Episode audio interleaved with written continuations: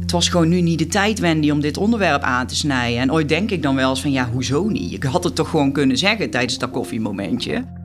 Wat moet je doen als een gezin de huur niet betaalt en de woningstichting ze uit huis wil zetten? Maar tegelijk is er een kind met een autistische stoornis die door zo'n uithuiszetting erg in de war zou raken. En dat kind is na lange periode net weer naar school aan het gaan. En tegelijkertijd verkoopt een ander kind drugs vanuit diezelfde woning. Wat moet je doen? Het zijn dilemma's rond wat we multiproblematiek noemen. Gezinnen die bij verschillende organisaties tegelijk in beeld komen. In deze podcastserie laten we verschillende verhalen horen. Het doel blijft daarbij telkens dat de organisaties hun samenwerking verder kunnen verbeteren. Welkom bij de tweede aflevering van de podcastserie over multiproblematiek van het CCV. Veiligheid voorop. Je weet niet waar je wiegje komt te staan. Nee. En sommige mensen hebben daar wat meer hulp bij nodig. En soms moet je ook gewoon duidelijk zeggen tot hier en niet verder. Het is onacceptabel. Hoe help je een gezin dat kampt met meerdere problemen tegelijk, terwijl je tegelijkertijd de samenleving veilig houdt? Hoe help je de mensen met het probleem, maar ook de hulpverleners? Wat heeft iedereen nodig en hoe vangen we de signalen op? We praten in deze podcast over multiproblematiek, de zorgen van de hulpverleners en hoe we leren van elkaars verhalen. Nienke werkt bij de gemeente Nieuwegein als allround projectleider openbare orde en veiligheid. En in het bijzonder houdt zij zich bezig met de aanpak voorkomen van jonge aanwas, dus de aanpak rond jeugdcriminaliteit. Een persoonsgerichte aanpak. Ze noemt het de aanpak Nijpels en die begon vanuit een project om in een specifiek stuk van Nieuwegein letterlijk langs de deuren van vier hoogbouwflats te gaan en eens te vragen: Vertel eens, waar heb je last van? En wat heb je nodig om je veiliger te voelen? Zo zijn we ooit uh, de aanpak Nijpels ook gestart door gewoon samen met partners te kijken hè, welke gezinnen zijn bij ons bekend in het kader van multiproblematiek.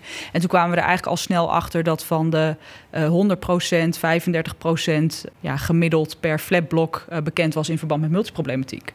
En dat is dan voor ons toen aanleiding geweest om hè, de vervolgstap te zetten en echt huis aan huis met bewoners te gaan praten. Om ook gewoon niet alleen op basis van de papieren werkelijkheid, maar meer ook op basis van de gesprekken met inwoners zelf te kijken van joh, maar wat gebeurt er dan daadwerkelijk en wat zien we wel, wat zien we niet en hoe zouden we dingen ook anders kunnen doen? Bij die aanpak zijn veel organisaties betrokken. De woningbouwcorporaties, politie, welzijnsorganisaties, sociale teams en de gemeente. Eigenlijk wat onze basis is, is, is uh, dat we werken vanuit presentie. Dus ook gewoon daar zijn, hè, in het gebied zijn, aanwezig zijn. En juist vanuit de contacten met inwoners kijken, wat speelt daar nou? En welke zaken kunnen we met elkaar oppakken? Waar zitten talenten waar we op in kunnen spelen? En vooral samen met bewoners. Dus hoe halen we signalen op daar waar ze leven? Uh, hoe kunnen we die uh, signalen vertalen in grote lijnen? Uh, vervolgens samen met inwoners en onze partners nadenken over hè, wat zijn dan mogelijke oplossingen. En dan ook weer vanuit een terugkoppeling dat verder brengen. De situaties die Nienke tegenkomt zijn divers. Met de afgesproken aanpak heeft ze een manier waarop ze werkelijk iets kan doen. Maar er was een signaal vanuit politie dat iemand suicidaal was. Uh, en dat er toch best wel wat zorgen waren. Er uh, was een gezin wat daar woonde, twee minderjarige kinderen. En dat is een, eigenlijk een, een, haakje geweest om het gesprek te voeren. Daar bleek eigenlijk al dat partners in deze al geruime tijd uh, wel samen een huishouden voerden, maar eigenlijk niet gezamenlijk een huishouden waren. Uh, er was sprake van verslavingsproblematiek. Uh, de schoolgang van een van de kinderen uh, bleek heel erg slecht te zijn. En eigenlijk vanuit de integrale samenwerking en ook de samenwerking met partners hebben we gekeken hoe kunnen we er nou voor zorgen dat het voor dit systeem en dit gezinssysteem dat het beter en anders gaat. Voor de manier waarop Nienke werkt is het nodig dat ze veel gesprekken voert met organisaties, maar natuurlijk ook met de inwoners. Het doel is om zo goed mogelijk duidelijk te krijgen welke problemen er tegelijk zijn en welk probleem als eerste aangepakt moet worden. En dat heeft er uiteindelijk in geresulteerd dat nou, een van de twee uh, volwassenen een eigenstandige uh, woonplek heeft gekregen. Uh, er weer is geïnvesteerd in de participatie van een van de kinderen. Want als je een hele lange tijd geen onderwijs hebt gevolgd en onderwijs eigenlijk ook niet passend is, wat is dan een logische oplossing? Ja, en dat heeft geresulteerd in een mooie stageplek en nu uiteindelijk ook in een contract waar ze ook gewoon nou ja, een betaalbare baan aan overhouden. Samenwerken aan oplossingen voor multiproblematiek vraagt veel van de diverse betrokkenen. De schuldhulpverlening heeft als belang om geldstromen duidelijk te hebben. Voor veilig thuis kan het belangrijk zijn dat binnen het gezin eerst meer rust komt, maar voor justitie is het belangrijk dat iemand zich op vaste tijden meldt. En voor de kinderbescherming kan het belangrijk zijn dat juist op die tijden iemand voor de kinderverantwoordelijkheid neemt. Het gaat voortdurend om de diverse belangen die de verschillende hulporganisaties kunnen hebben. Zeker, en dat is soms heel makkelijk en soms ook ongelooflijk weerbarstig. Uh, want niet iedereen heeft altijd ook gewoon dezelfde belangen in een. Uh, en zeker in deze casus niet. Daar zitten gewoon tegengestelde belangen. Want dat ging ook al jaren heel erg niet goed. En hè, kent ergens een soort van uh, hoogtepunt. En eigenlijk meer een dieptepunt waar het dus echt heel erg fout dreigt en lijkt te gaan. Maar daar zie je dus dat in zo'n, in zo'n structuur er helemaal niet dezelfde belangen zijn. En dan moet je dus ook echt met elkaar op zoek gaan van, joh, maar waar kunnen we nu wel ergens een gedeeld belang vinden? En hoe kunnen we nou vanuit het gedeelde belang met elkaar die stappen zetten? Dan begint de aanpak met het kijken naar de situatie vanuit de personen over wie het gaat. Hoe zorgen we voor hun veiligheid? Ja, ik vraag me ook af of dat voor ons als professionals eh, de vraag is. Of wij moeten nadenken wat voor een gezin het beste is. Ik denk dat je uiteindelijk samen met zo'n gezin moet kijken. Wat is voor jullie als gezin nu het beste?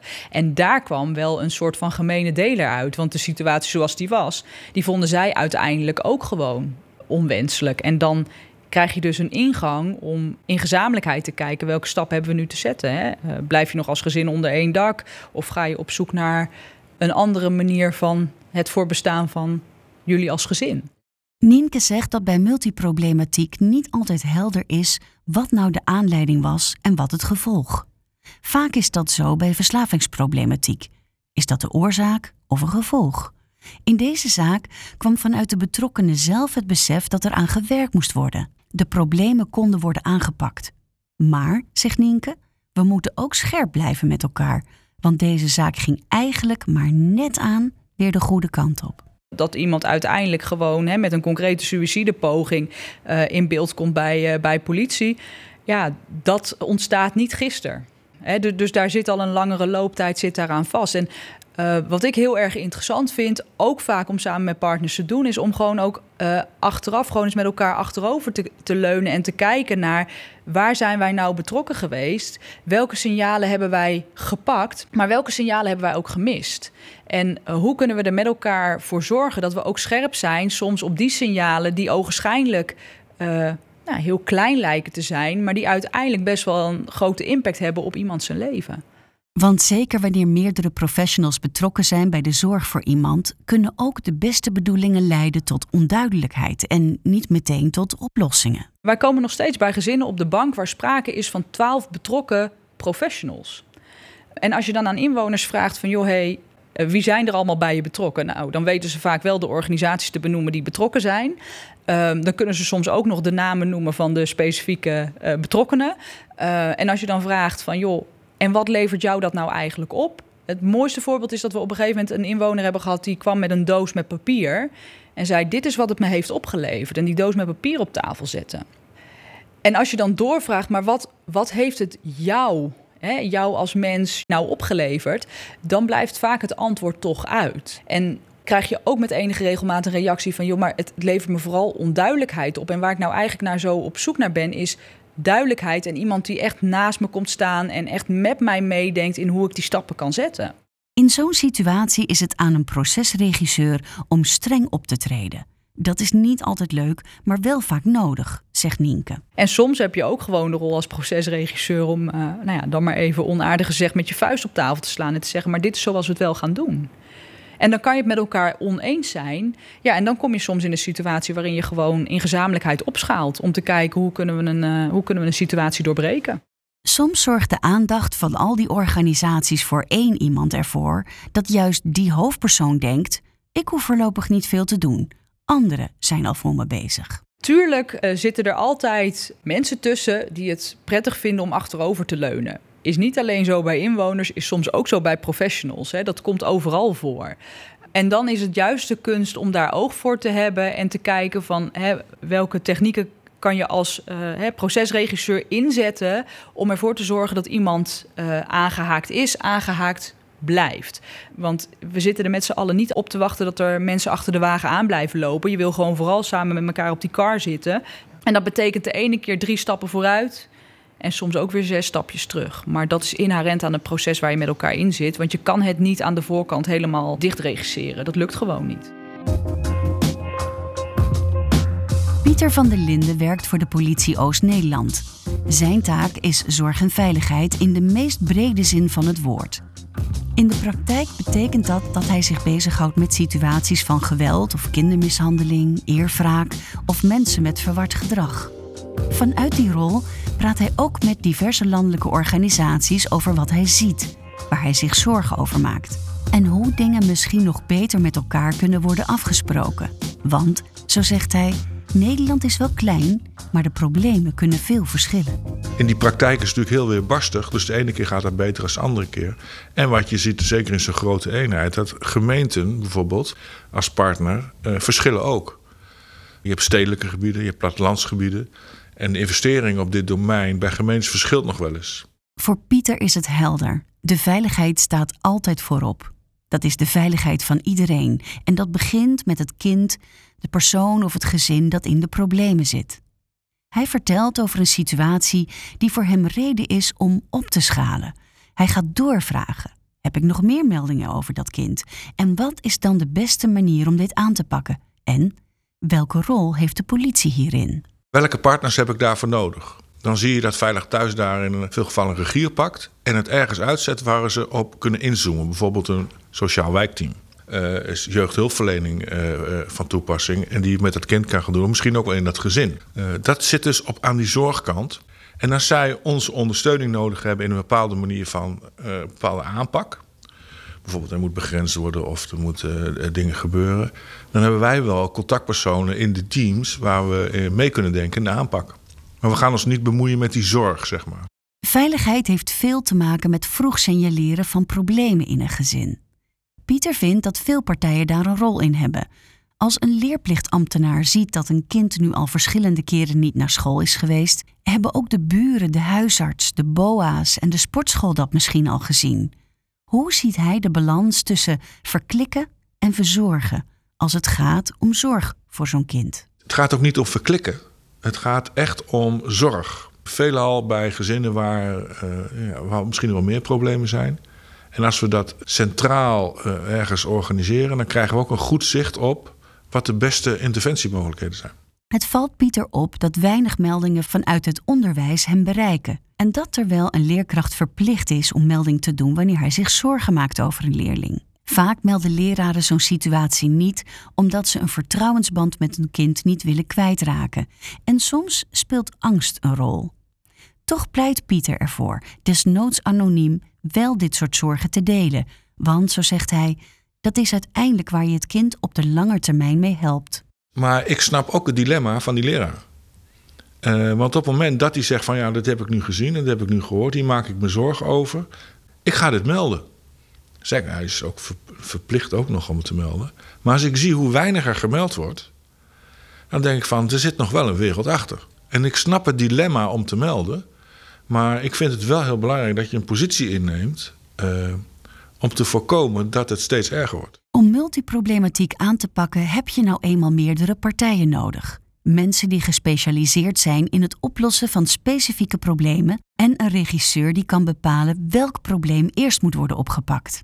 Dat is iemand die zorgt dat alle betrokken hulpverleners daarop hun manier van werken kunnen aanpassen. Volgens Pieter moet de kern altijd blijven dat hulpverleners op tijd problemen herkennen en er wat mee doen. Je kunt tien mensen naar een casus laten kijken en soms kijken er vijf van de tien anders en drie van de tien zijn helemaal niks. Hoe kun je er nou voorkomen dat daar een discussie plaatsvindt, maar dat herkenning van het fenomeen plaatsvindt? Dus het is ook kennis eh, van de fenomenen, bijvoorbeeld toch iets van kindermishandeling of over stalking of over jeugdcriminaliteit, groepsvorming, uh, verschillende fenomenen in social media bijvoorbeeld, waar we wel eens wat zorgen over hebben. Op het moment dat je het herkent, kun je er wat mee. Maar het wordt ook niet altijd herkend. Dat maakt dat we missen. En dat kan een slachtoffer worden. Of een dader. En het kan grote maatschappelijke gevolgen hebben. Daarom ben ik een groot voorstander om je te verbinden met die doelgroep. Niet met het doel van opsporen, niet met het doel van intelligence, niet met het doel voor handhaving, maar om verbonden te zijn met die doelgroep. Waar ben jij nou mee bezig? Pieter schuift regelmatig aan tafel bij de verschillende groepen en denktanks. Daar praten ze over veiligheid, wat ze zien gebeuren in hun gemeentes en hoe de aanpak soms beter kan. Wat Pieter daar opvalt, is hoe verschillend uitgangspunten zijn. Als ik iemand van uh, de geestelijke gezondheidszorg spreek over verwarde persoon, heeft hij een andere norm als ik heb. Maar hij, is, hij of zij is de vakman, dus die weet er veel meer van als ik. Als je het hebt over jongerenwerkers die dagelijks met jongeren werken, hebben een ander idee over de groepscultuur, zeg maar, waar ze in werken, als dat ik dat bijvoorbeeld heb. Ik kan hem misschien heel erg vinden. En hij of zij als jongerenwerker zegt van, maar dat vind ik helemaal niet erg. Dat doen die jongeren al heel lang. En als we daar met elkaar over in gesprek kunnen... Uh, en wat vinden we dan maatschappelijk verantwoord, verantwoord... en ik zie nog wel eens mensen ontsporen... omdat sommige gedragingen vinden we dan normaal... terwijl ik denk van, ja, maar ik vind dat helemaal niet normaal. En dan is er in een aantal opzichten ook moed voor nodig om in te grijpen. Hij geeft een voorbeeld van een jongere die de grens overgaat maar waar de aanpak wat hem betreft vooral op de lange termijn gericht moet zijn. Ik noem het voorbeeld wel eens een, eh, een meisje van 15 wat mascara steelt uh, uit de winkel. Dan noem ik dat maar, en ik citeer een collega van mij, wat hormonale criminaliteit. En ontdekken van uh, wat kan en wat niet kan. Maar om dat nou meteen heel strafrechtelijk af te doen, vraag ik me af of dat de beste interventie is. Ik zou wel eens willen weten, waarom doet dat kind dat? En wat is dan de beste manier om te, dat kind inzicht te geven dat we dit bij elkaar niet pikken? En hoe kunnen we daar dan op de juiste manier uh, op interveneren? En dat doen we natuurlijk samen met een overleg met OM, misschien een overleg met de kinderbescherming of met HALT of op een andere manier. Het symptoom, zeg maar, diefstal van mascara van 3,50 euro. En de impact als je iemand dan naar een politiebureau brengt en die moet daar in de, in de politiecel voor gaan zitten verhoudt zich dat nog tot wat we met z'n allen willen en waar het, waar het eigenlijk om gaat? Het is het verschil tussen de papieren afspraken, zegt Pieter, en de werkelijkheid. En die werkelijkheid die vraagt soms om een andere aanpak dan op papier staat. Sommige dingen moet je protocoliseren, maar het moet geen harnas worden. Want daar kun je geen kamer op. Je moet ook, uh, kijk, als je ook politiemensen, maar ook uh, uh, zorgverleners en zo met een aktentas wegstuurt waar alle protocollen in zitten, dan mis je ook een slag. Het is goed dat je ze kent. Maar volgens mij is mensen zien, uh, voelen, uh, uh, bekijken en respecteren de beste basis om te zorgen dat het, dat de goede kant op gaat. En dat is niet altijd in protocollen vast te leggen. Daarom ben ik een, nogmaals voorstander van licht waar het kan, maar ook zwaar waar het moet. Het, moet, het, zijn ook, het moet ook geen softies worden, zo is het ook niet. Maar het moet wel in die context passen. Weet je wat ik wel eens lastig vind? Als er bijvoorbeeld iemand uh, aan het bureau komt en die doet aangifte ergens van. Of er is huiselijke twist of er is sprake van stalking. Voordat zo iemand aan het bureau komt of bij een dokter komt of bij een zorgverlener, is er al heel veel gebeurd. Ik vind dat het thema veiligheid voorop dan het allerbelangrijkste is. Dus die moet je niet zomaar meer wegsturen daar moet je echt uh, met uh, zo iemand in gesprek van... als u nu weggaat, bent u dan wel veilig? En als die zegt nee, dan vind ik... dan gaat u nu niet weg. Dan gaan we kijken wat we, hoe we u mee kunnen helpen. En dan moet het niet zo zijn, dan zegt van... nou, kom maandag maar terug, neem dat en dat, dat even mee... neem dat dan even mee, neem dat dan mee... en ga dan naar dat, die instantie om hetzelfde verhaal nog een keer te doen. Dan zeg ik, nee, dat is niet wat ik wil. En zeker in, in situaties waar het afbreukrisico heel groot is en we sturen dan zo iemand weg, daar kan ik nog wel eens wakker van liggen. En met wakker van liggen, dan bedoel ik ook, daar kan ik echt gewoon boos van worden. Dat dat gebeurt. Uh, ik wil dan ook wel escaleren. En dan wil ik vrijdagavond die leidinggevende wel bellen en zeggen van luister, weet je, zie je wat hier gebeurt? Volgens mij moeten we hier wat mee. Ga jij het doen of moet ik het doen? Maar we gaan niet, volgens mij kan dit, kan niet. En dan zijn we samen aan het werk. En als we dat met ketenpartners ook kunnen doen, uh, volgens mij maken we dan een, uh, een, een, grote stap zeg maar, in de veiligheid en ook in maatschappelijke gevolgen. Dat is als ik het heb over ik lig niet zo gauw wakker. Voor dit soort dingen, daar, daar, dat is een, ik vind het een drijfveer. met de drijfveer. Dat is wat anders dan een protocol of een systeem. Maar zijn er dan vooral meer mensen nodig om gezinnen en personen met multiproblematiek te kunnen helpen? Het begint bij het, het urgentiebesef, de awareness, het herkennen van de fenomenen. En als dan blijkt dat een fenomeen uh, heel groot wordt, dan kan het best zijn dat we te weinig capaciteit hebben om die op te pakken. Maar dan moeten we dan de discussie gaan voeren.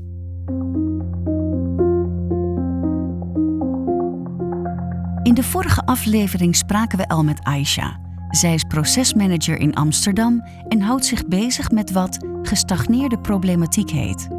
Vaak gaat dat over situaties die bedreigend zijn voor de openbare veiligheid. Veel van het draaien van de radertjes, zoals zij dat noemt, is onzichtbaar, maar belangrijk. Vanuit haar ervaring wil ze gemeentes graag iets meegeven wat haar en haar collega's kan helpen, ook om zich veiliger te voelen. Wat ik wel zie is dat sommige gemeentes het aan de voorkant heel goed, dus het preventieve veld goed geregeld hebben. En het escalatiemodel, een heel na woord, nog niet zo goed geregeld hebben. Of dat collega's zich heel erg moeten bevechten continu voor hun escalatierol. Ja, dat is niet meer nodig, maar het is geen maakbare wereld.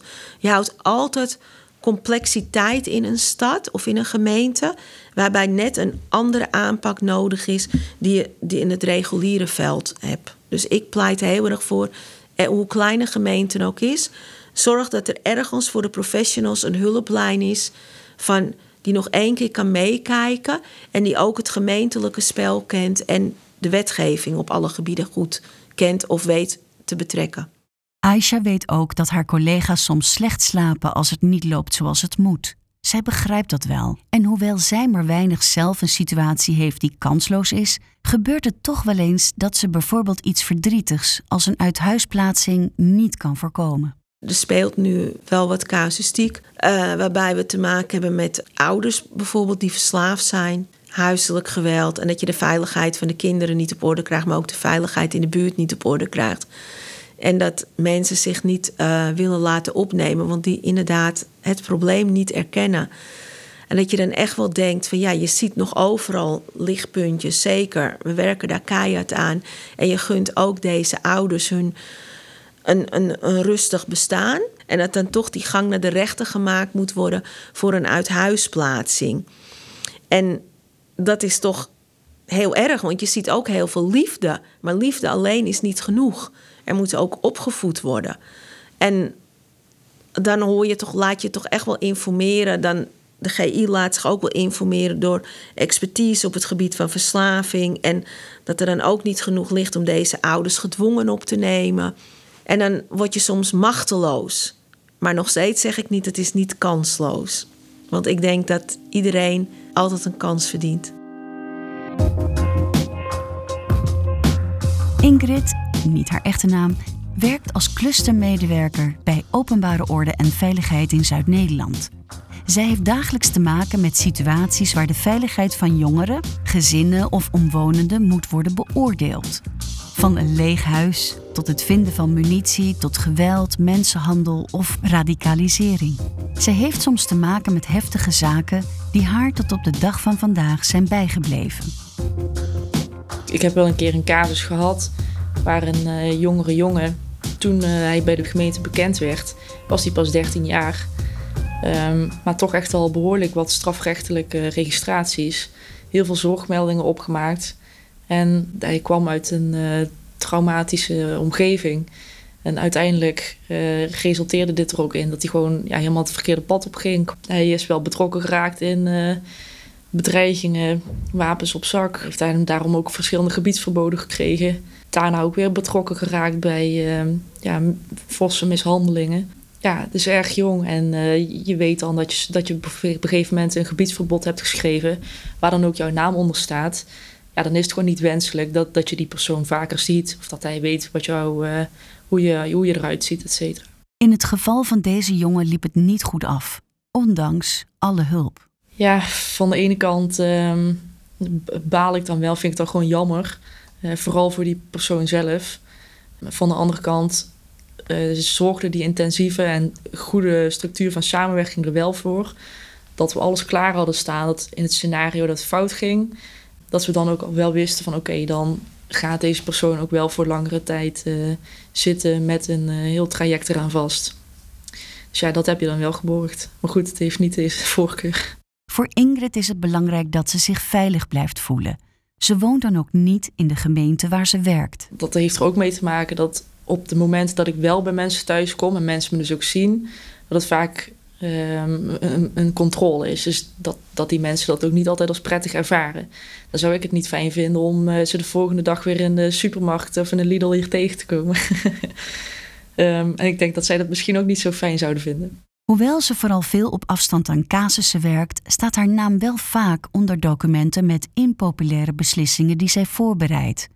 Ook daarom zorgt ze dat ze niet al te zichtbaar is. Dus dan is het prettig als er een afstand is en niet per se een vertrouwensrelatie is tussen die jongere en mij, dat hij dat gewoon met zijn begeleiders heeft. En ja, dan ben ik soms wel degene van het brengen van niet zo fijne nieuws.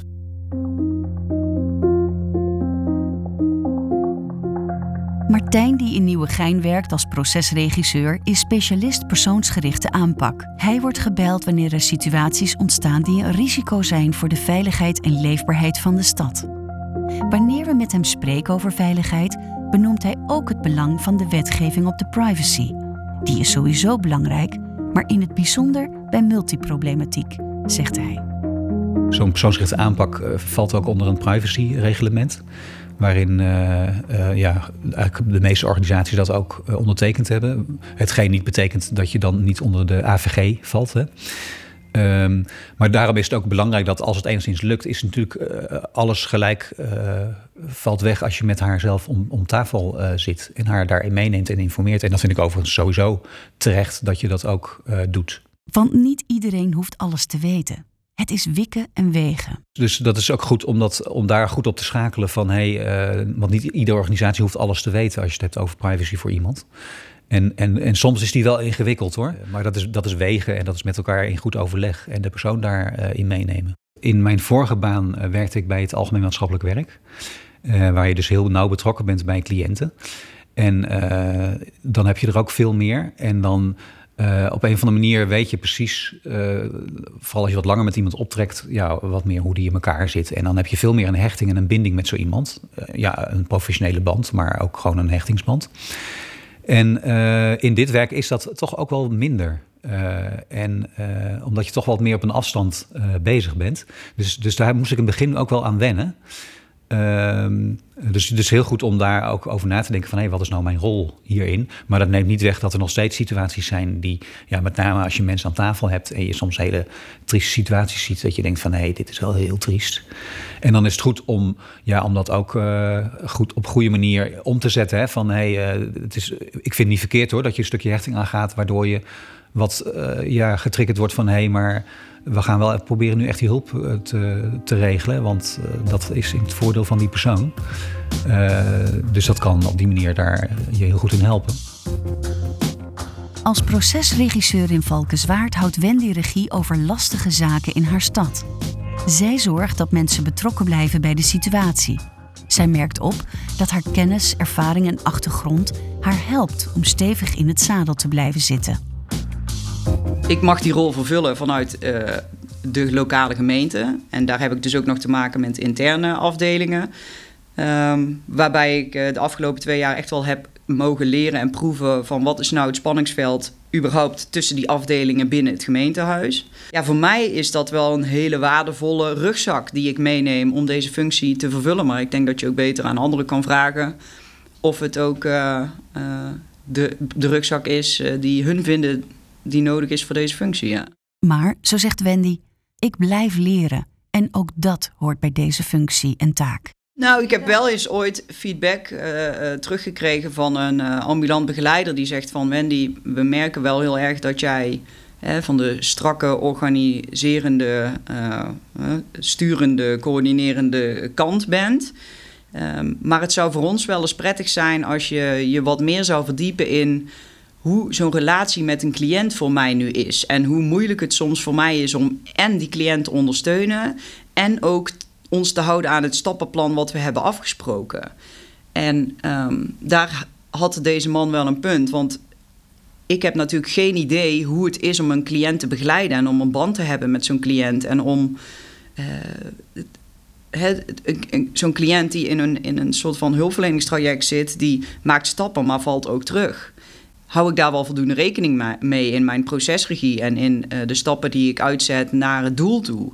Ik denk niet dat dat met scholing op te lossen is, maar dat zou ik bijvoorbeeld wel kunnen oplossen door gewoon eens een aantal keer mee te lopen met een ambulant begeleider. Om eens te kijken van goh, hoe ziet zijn werk er nu uit? En, en wat is zijn leefwereld vanuit waar hij uh, met mij samen moet werken? Want Wendy moet veel coördineren en afstemmen. En dan is het goed om elkaar scherp te houden op wat er gebeurt aan tafel bij de mensen om wie het gaat.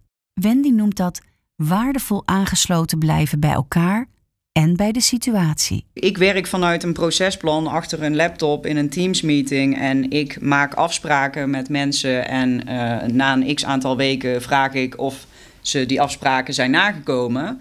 En als dat dan wel het geval is, dan is dat helemaal mooi. En als dat niet het geval is, leggen ze mij ook wel uit waarom dat niet het geval is. Maar uh, dat is soms lastig uit te leggen, omdat het ook een gevoel is. Hè? Dan zeggen ze, ja, ik, het was gewoon nu niet de tijd, Wendy, om dit onderwerp aan te snijden. En ooit denk ik dan wel eens van, ja, hoezo niet? Ik had het toch gewoon kunnen zeggen tijdens dat koffiemomentje.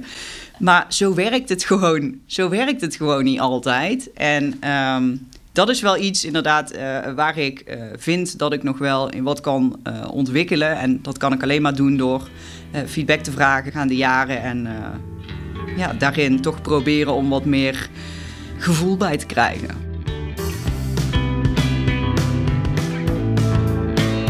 Wil je meer weten over de aanpak van multiproblematiek? Kijk dan eens op de website platformmultiproblematiek.nl. Een initiatief van Centrum voor Criminaliteitspreventie en Veiligheid, Movisie, het Nederlands Jeugdinstituut en het Trimbos Instituut. Heb je vragen? Mail dan aan platformmultiproblematiek.ccv.nl. Heeft deze aflevering je geïnspireerd of geraakt? Schrijf dan een review bij Apple Podcast of laat een rating achter. Of als je luistert via Spotify, deel de aflevering. Dan help je anderen om deze podcast te ontdekken. Vergeet niet om je gratis op deze serie te abonneren met de subscribe of abonneerknop. Dan verschijnen nieuwe afleveringen automatisch in je podcast-app.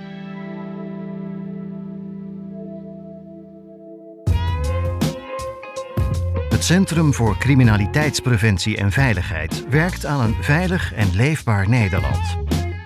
In de podcast nemen we u mee in de verhalen die gaan over realiteit, de uitdagingen, maar vooral hoe samenwerking bijdraagt aan oplossingen. CCV de podcast, want veiligheid maken we samen.